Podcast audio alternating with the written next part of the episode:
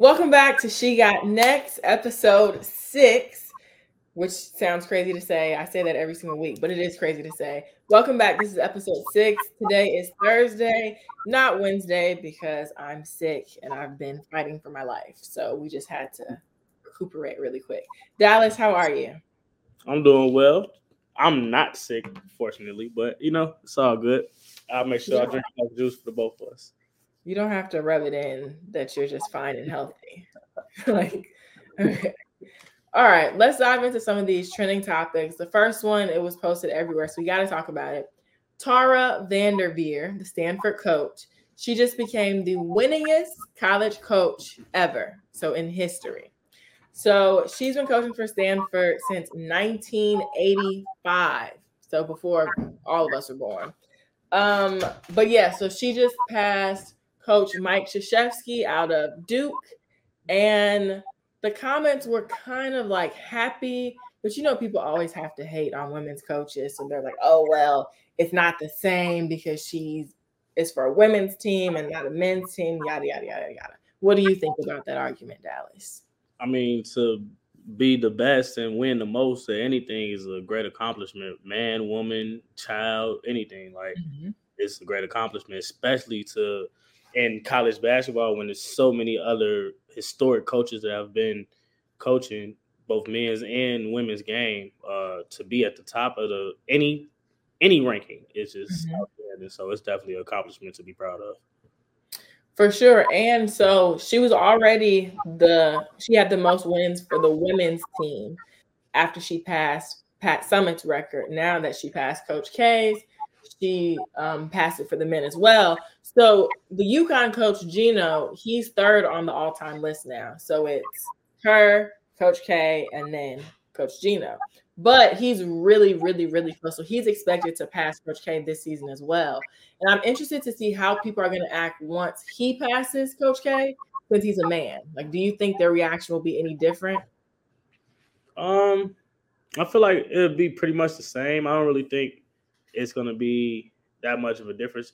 And I feel like it's a little easier in the women's game just because in the men's game, you're not going undefeated that much. Um, a lot of times there are a lot of school. Well, we had a stretch in women's basketball where there were women's teams going undefeated through the whole season. So mm-hmm. uh, men's game it, it's very rare because it's just it's tough in the men's game. Uh, there are a lot of good schools that aren't really highly ranked in men's basketball. Uh, women's basketball, the lower schools usually don't get those wins, but men's game, you got to come play every night. My only thing, though, is that I feel as though if it's it shouldn't matter what gender, because it's not men versus women or women versus men. It's this is a women's team playing against other women, so it's fair. Yeah. Coach K was men's team playing against other men, so it's still a win is a win regardless. You know? Yes. Yeah, yeah, I definitely agree. Basically, like the point I was making is it's just uh, I feel like there are – and I feel like it's going to change in the near future. I feel like there in the men's game there are just a lot more talented players in the world than there are women's. It's like it's just – that's I think the culture is shifting now where mm-hmm. more and more women are picking up the basketball at a younger age, younger age. But right now – Men, most men are training basketball like two years old. Like, and it's just so much talent in the world that even the lower schools are having uh, excellent basketball players that have D one talent, but they're mm-hmm. just at this school because either their grades, uh, some trouble they had in their high school life, anything like that. It's just a lot more variables, I feel, and it makes the competition a little bit harder. Mm. That's my opinion, though. You know, it's definitely opinion based. I don't know. I don't know if I agree with that. I don't disagree, but I don't know if I agree with that only because I think there are a lot of women, even if you look at from back in the day, there's baby pictures of Sue Bird and Brittany Griner holding basketballs. Like they've played basketball their whole life. I play basketball. All my family members, you know, like we all play basketball. So I don't know if it's fair to say that men do it more or that even at the lower schools that they're more talented than the women. Okay. But I don't know. I'll have to wait and see what the viewers have to say about that. So moving on to our next topic, T C U. We talked about it last episode, how they're plagued with injuries. They had to cancel two of their upcoming games because they didn't have enough good players that were healthy and that could play. So they had their open tryouts. They've added four new players since the open tryouts. One of the players, she's a T C U volleyball player. But in high school, she played basketball and she won a state championship with her basketball team. So she was always a dual sport athlete. The other three players, every single one of them also won state championships in high school. So people online are like, you guys just had high school champs just walking around campus casually. And so I do think it's interesting how when they needed players, it was almost a joke to an extent, like, aha, they're having open tryouts. But then when they had the open tryouts, they got really talented people who know the game, know how to play. And then they won their first game sixty-six to sixty. What do you think about that? Um, I didn't watch the game, but it's a great task. I mean, you got, what, four walk-on players. Uh, I don't know how long those players played or anything like that. Uh, but to overcome that and to beat a conference foe, I mean, they're both in the Big twelve, so they beat a conference. They won a conference game. Hey, that's a good win. They won by six points in the conference game at home, so that's another good sign as well. Uh, and they played pretty efficient from what I'm looking at right here. They made the free throws, and they shot almost fifty percent from the field, so it's a good win. I think it was really nice for that to be their first game back. And I feel as though now throughout the rest of the season or even throughout, like if they go to the March Madness tournament, it's going to show they're going to be like a Cinderella story. And everybody's going to be like, oh, yeah, like go T C U. It definitely boosted their fan base because people love watching the underdogs and to root for them. And so this just gave them even more of a reason to be on their side. Yeah. Yep. They got a they got their next conference game. They play Texas Tech. So, um, at Texas Tech. So we're going to see how that carries over to a road game. It's a lot easier to play at home than on the road, especially in conference. So let's dive a little bit. I know this is a college basketball show, but we're going to talk about high school basketball really quick. This past week, they just announced the McDonald All-American rosters. So I got to shout out all these girls that I've personally worked with at Overtime, uh, but then also some that I'm just a fan of their game. So on the East, they got Kendall Dudley, who's headed to U C L A, Joyce Edwards, who is the top player at her position. She's headed to South Carolina. That's the girl, Dallas, who went viral when she was picking between L S U and South Carolina, but then she chose S C because they created her major for her. We got Zam Jones, who's going to do three sixty tricks and is the coolest player to watch ever. Then out of the West, we got Jelani Cambridge, Justice Carlton, Miara O'Neal, who's Shaq's daughter, McKinley Randolph out of Sierra Canyon, who is Zach Randolph's daughter. I'm excited for this game. I think this is not the first time, but probably like the third time when I've genuinely known the high school athletes that were going to be playing. I think it's different when you go and you're just like, oh, I'm just here to support the game. But since I do follow them, I'm excited to see how they're all going to play, especially knowing that some of the girls know each other and they have like a friendly competition and they're like, oh, I'm about to break your ankles, you know, stuff like that. So I'm excited to see the games. Uh, are you familiar with some of the players on the boys' side? Uh, yeah, Cooper Flagg is a monster. Cooper is he seven, Flagg. What, one? Yeah, he's huge, can handle the ball, play off the dribble. He can do pretty much everything, and uh, he's really the truth. Like, there's no – that's no cap, none of that stuff. Like, it's not no hype train. Dude is the truth. Like, he can do everything. Uh, I'm very excited to see him play. Moving on, tonight is kind of like the Super Bowl of women's college basketball. Before the championship, before the tournament starts, we have L S U versus South Carolina. It's going to be a crazy game. I'm not sure if you saw, but the Ohio State-Iowa game, that recently they said was the most watched women's basketball game in fourteen years. It had mm. over three million viewers. And wow. So I think this game is probably going to beat that record for sure because people have been talking about this for weeks. South Carolina is still undefeated. L S U is the reigning champs. So I got to ask, what do you think is going to happen in this game if you were to give a quick preview? Okay, so they basically have the game at South Carolina being an eight-point favorite, seven-and-a-half-point favorite. Uh And L S U is the home team, so that's pretty interesting. It's telling you that uh, the talent level of South Carolina is projected to be way better than L S U's uh, talent level. uh, because home court usually give you about three points. So they're basically saying that South Carolina is about ten points better than L S U. It's pretty surprising, right? You would think with all the talent L S U got, it would be more of a pick 'em. I think that's just really a statement to how good this South Carolina team is this year, um, and some of the problems that this L S U team is having. They got the score at projected around one hundred fifty points, so they do think it will be an up and down game, which makes sense for the talent level stacked on each team. I mean, both teams basically have all-star teams, uh, so it definitely should be a pretty good game to watch. I do lean South Carolina. Um, I think they're going to win the game, uh, but if you want to make some money, you can take L S U at plus two seventy. You can almost get three times your money if L S U wins that game, and they at home. So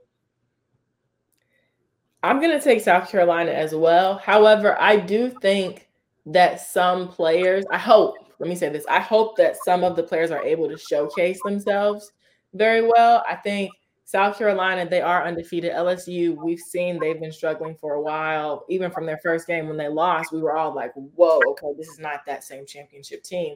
But it's not, you know? And so South Carolina, they did lose some of their star players, like them not having Leah Boston. But their bench has always been a very, very strong bench. And so now that these bench players are able to start, it's like we're just giving them their time, but they're next up, you know? So it doesn't, you can't really tell that they're missing any pieces because they have so many pieces that they're just pulling out of their back pocket.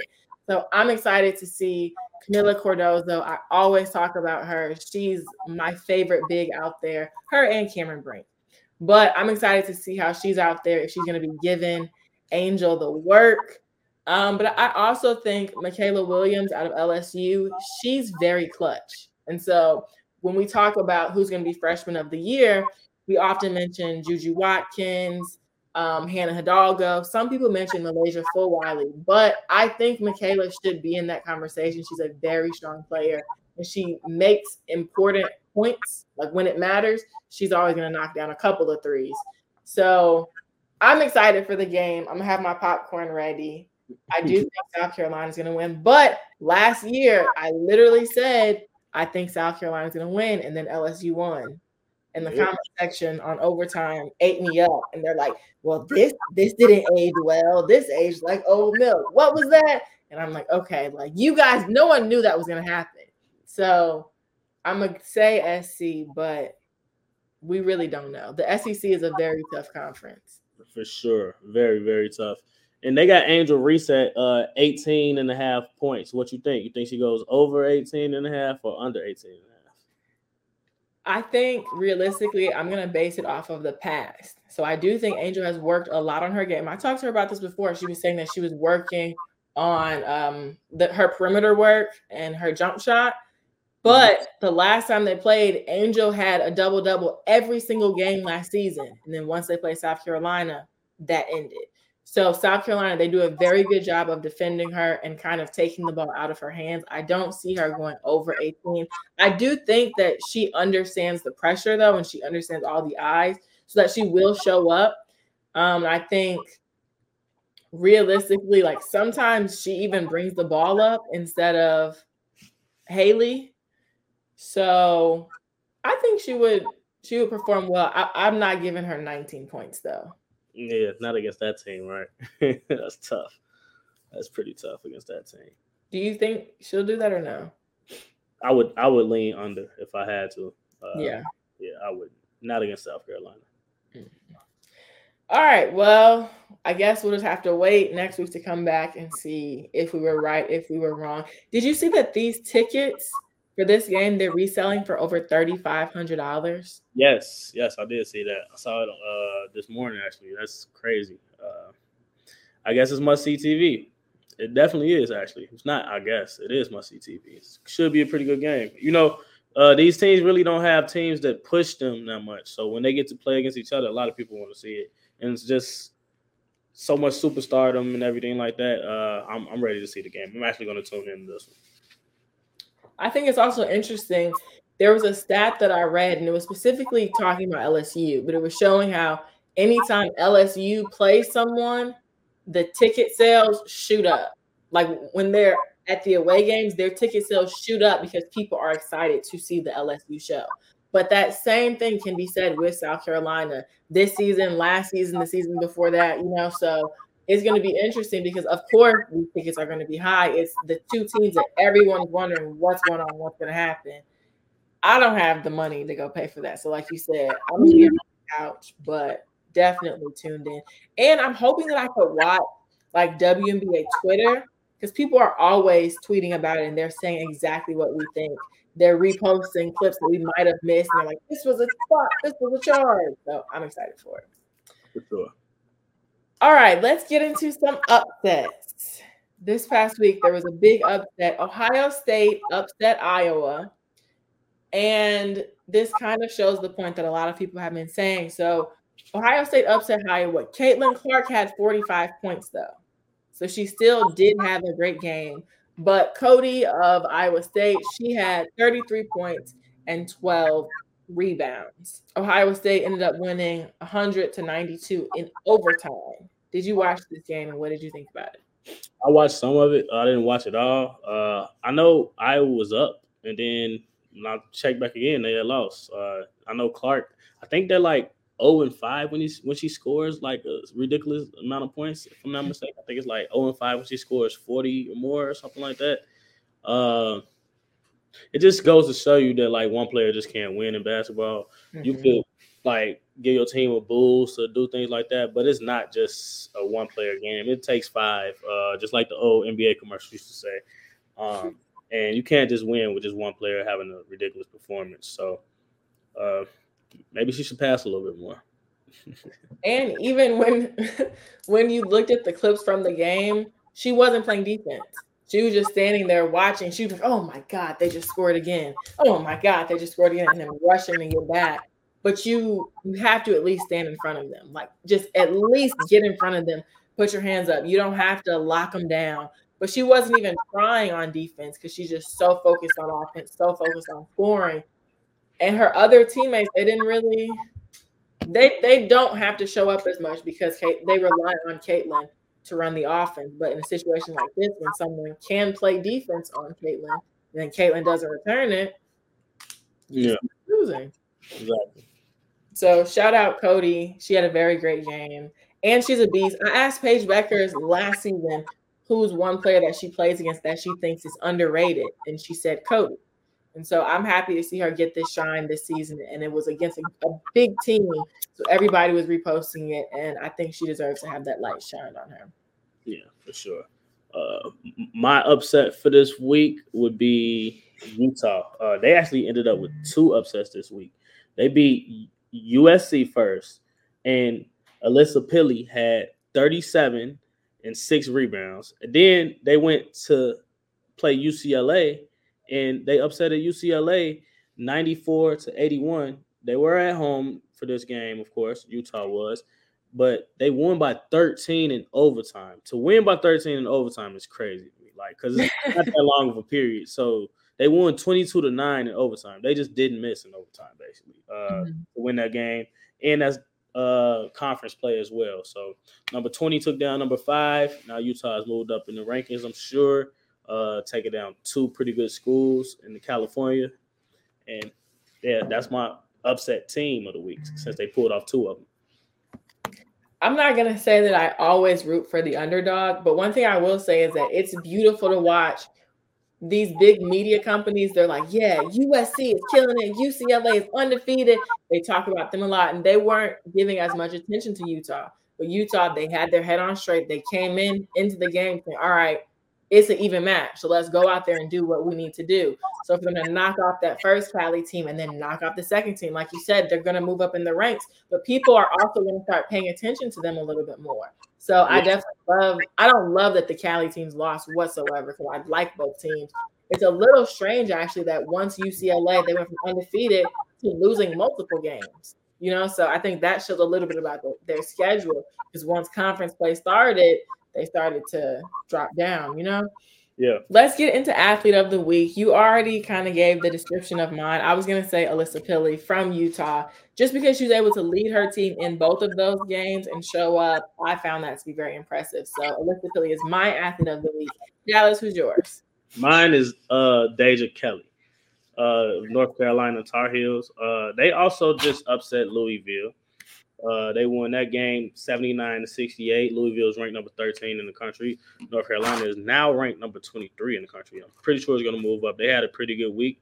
But Deja this week, she had twenty-seven against Georgia Tech, five rebounds, four assists in that game. And then against Louisville in the upset win, she had twenty-three, two, and six. Uh, she's been playing outstanding. Her and her boyfriend. Her boyfriend has actually been playing like uh, the top point guard in the country. Uh, R J mm-hmm. Davis for North Carolina. So I feel like that's kind of cool, a little love and basketball situation mm-hmm. going on. Goals. Yeah, you know. Uh, so uh, she's balling, and it's it's pretty cool to see it because she's been in college uh, for a while now, and just to see her being able to lead the team is more than just her on the court stuff. She's you can see the emotional leader for the team and just mm-hmm. all of that, uh, making sure everyone's on track, and just the toughness she brings to that team as well um, makes them actually a sleeper mm-hmm. in the tournament. Uh, I think they can upset some teams.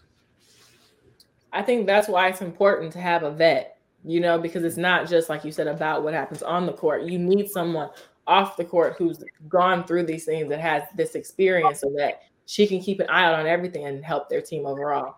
There was one thing that you said, though, that I thought was interesting. You said that they upset Louisville. Yes. Where did you say they're ranked now? fifteen? Louisville is ranked number thirteen. thirteen.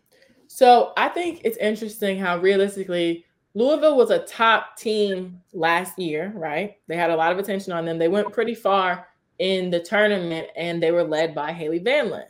Mm-hmm. Now that she's gone and she's at L S U, she's not really putting up those numbers, getting those minutes. And I'm starting to wonder what's really going on, because when she was at that, the other team, she was able to lead them, get points, get clips. And then now at L S U, it's not any of that realistically. And when we do talk about highlights, we're not really mentioning Haley at all. What do you think it is about? Do you think that it just wasn't as much talent at Louisville and that's why she was able to shine?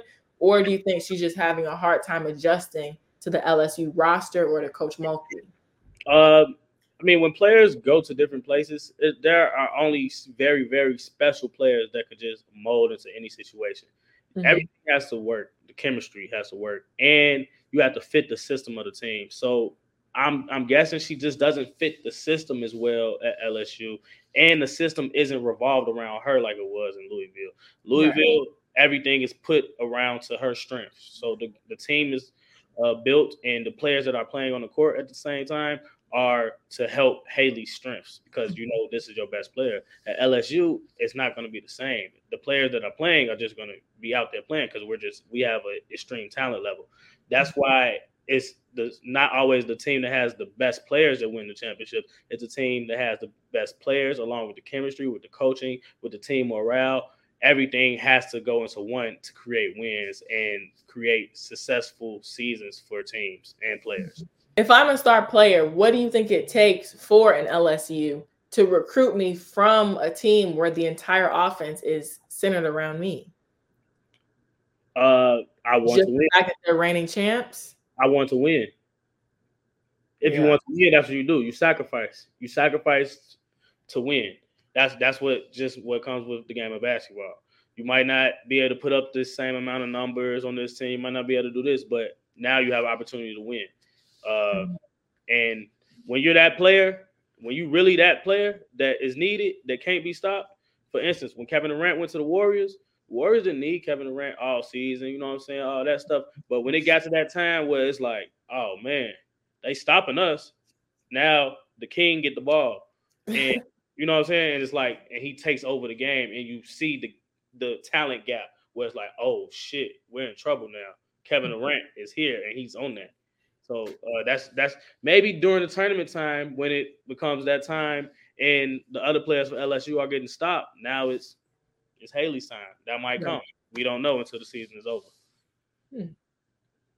That's interesting. Well, I'm going to keep an eye out at least tonight for sure, because South Carolina, they're typically able to stop most teams, and they have a very strong defense. So I'm going to see if they what they do with Haley tonight, because that might show a little bit about what will happen in the future in the tournament. Yeah, for sure.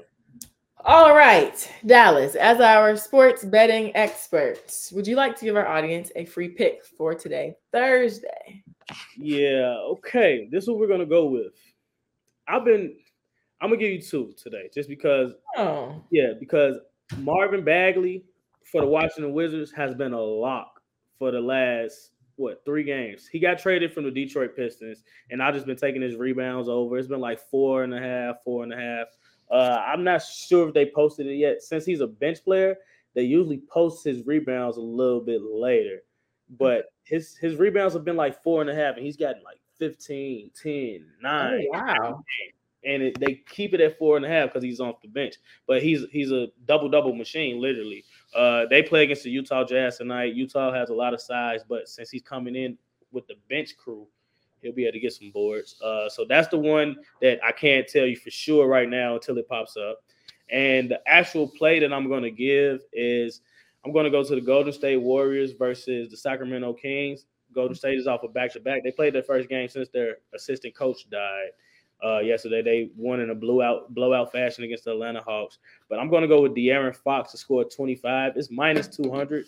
So you probably just got to find something to put it with. But I feel like it's a solid parlay piece. Uh, Fox destroys the Warriors every time he plays them, and he's off to a slow start to this year. Uh, but the way that game is going to be, it's going to be up and down, up and down. And the Warriors do a good job of stopping Sabonis. They do a good job of slowing down Keegan Murray, and Keegan Murray doesn't shoot as well uh, on the road as he does at home. So it's going to be the Fox takeover, I think, tonight. Like, the fourth quarter, yeah. They're down, trying to get back. He's going to be trying to get to the bucket. He's going to try to shoot threes. He's going to hit his mid-range. He's going to take at least twenty shots, and if Fox takes twenty shots, he's scoring twenty-five points. So he's probably going to score thirty tonight. I wouldn't be surprised if he put up thirty. All right. And I think – well, actually, I know our free picks for this show specifically, we are five and one. Yeah, five and one. Five and one. Yeah. That's crazy. So if you listen to this show and if you listen to Dallas, you would have made a lot of money by now. Thank you so much for the free pick, Dallas. And thank you for joining me today. We will see you guys in episode seven. All right.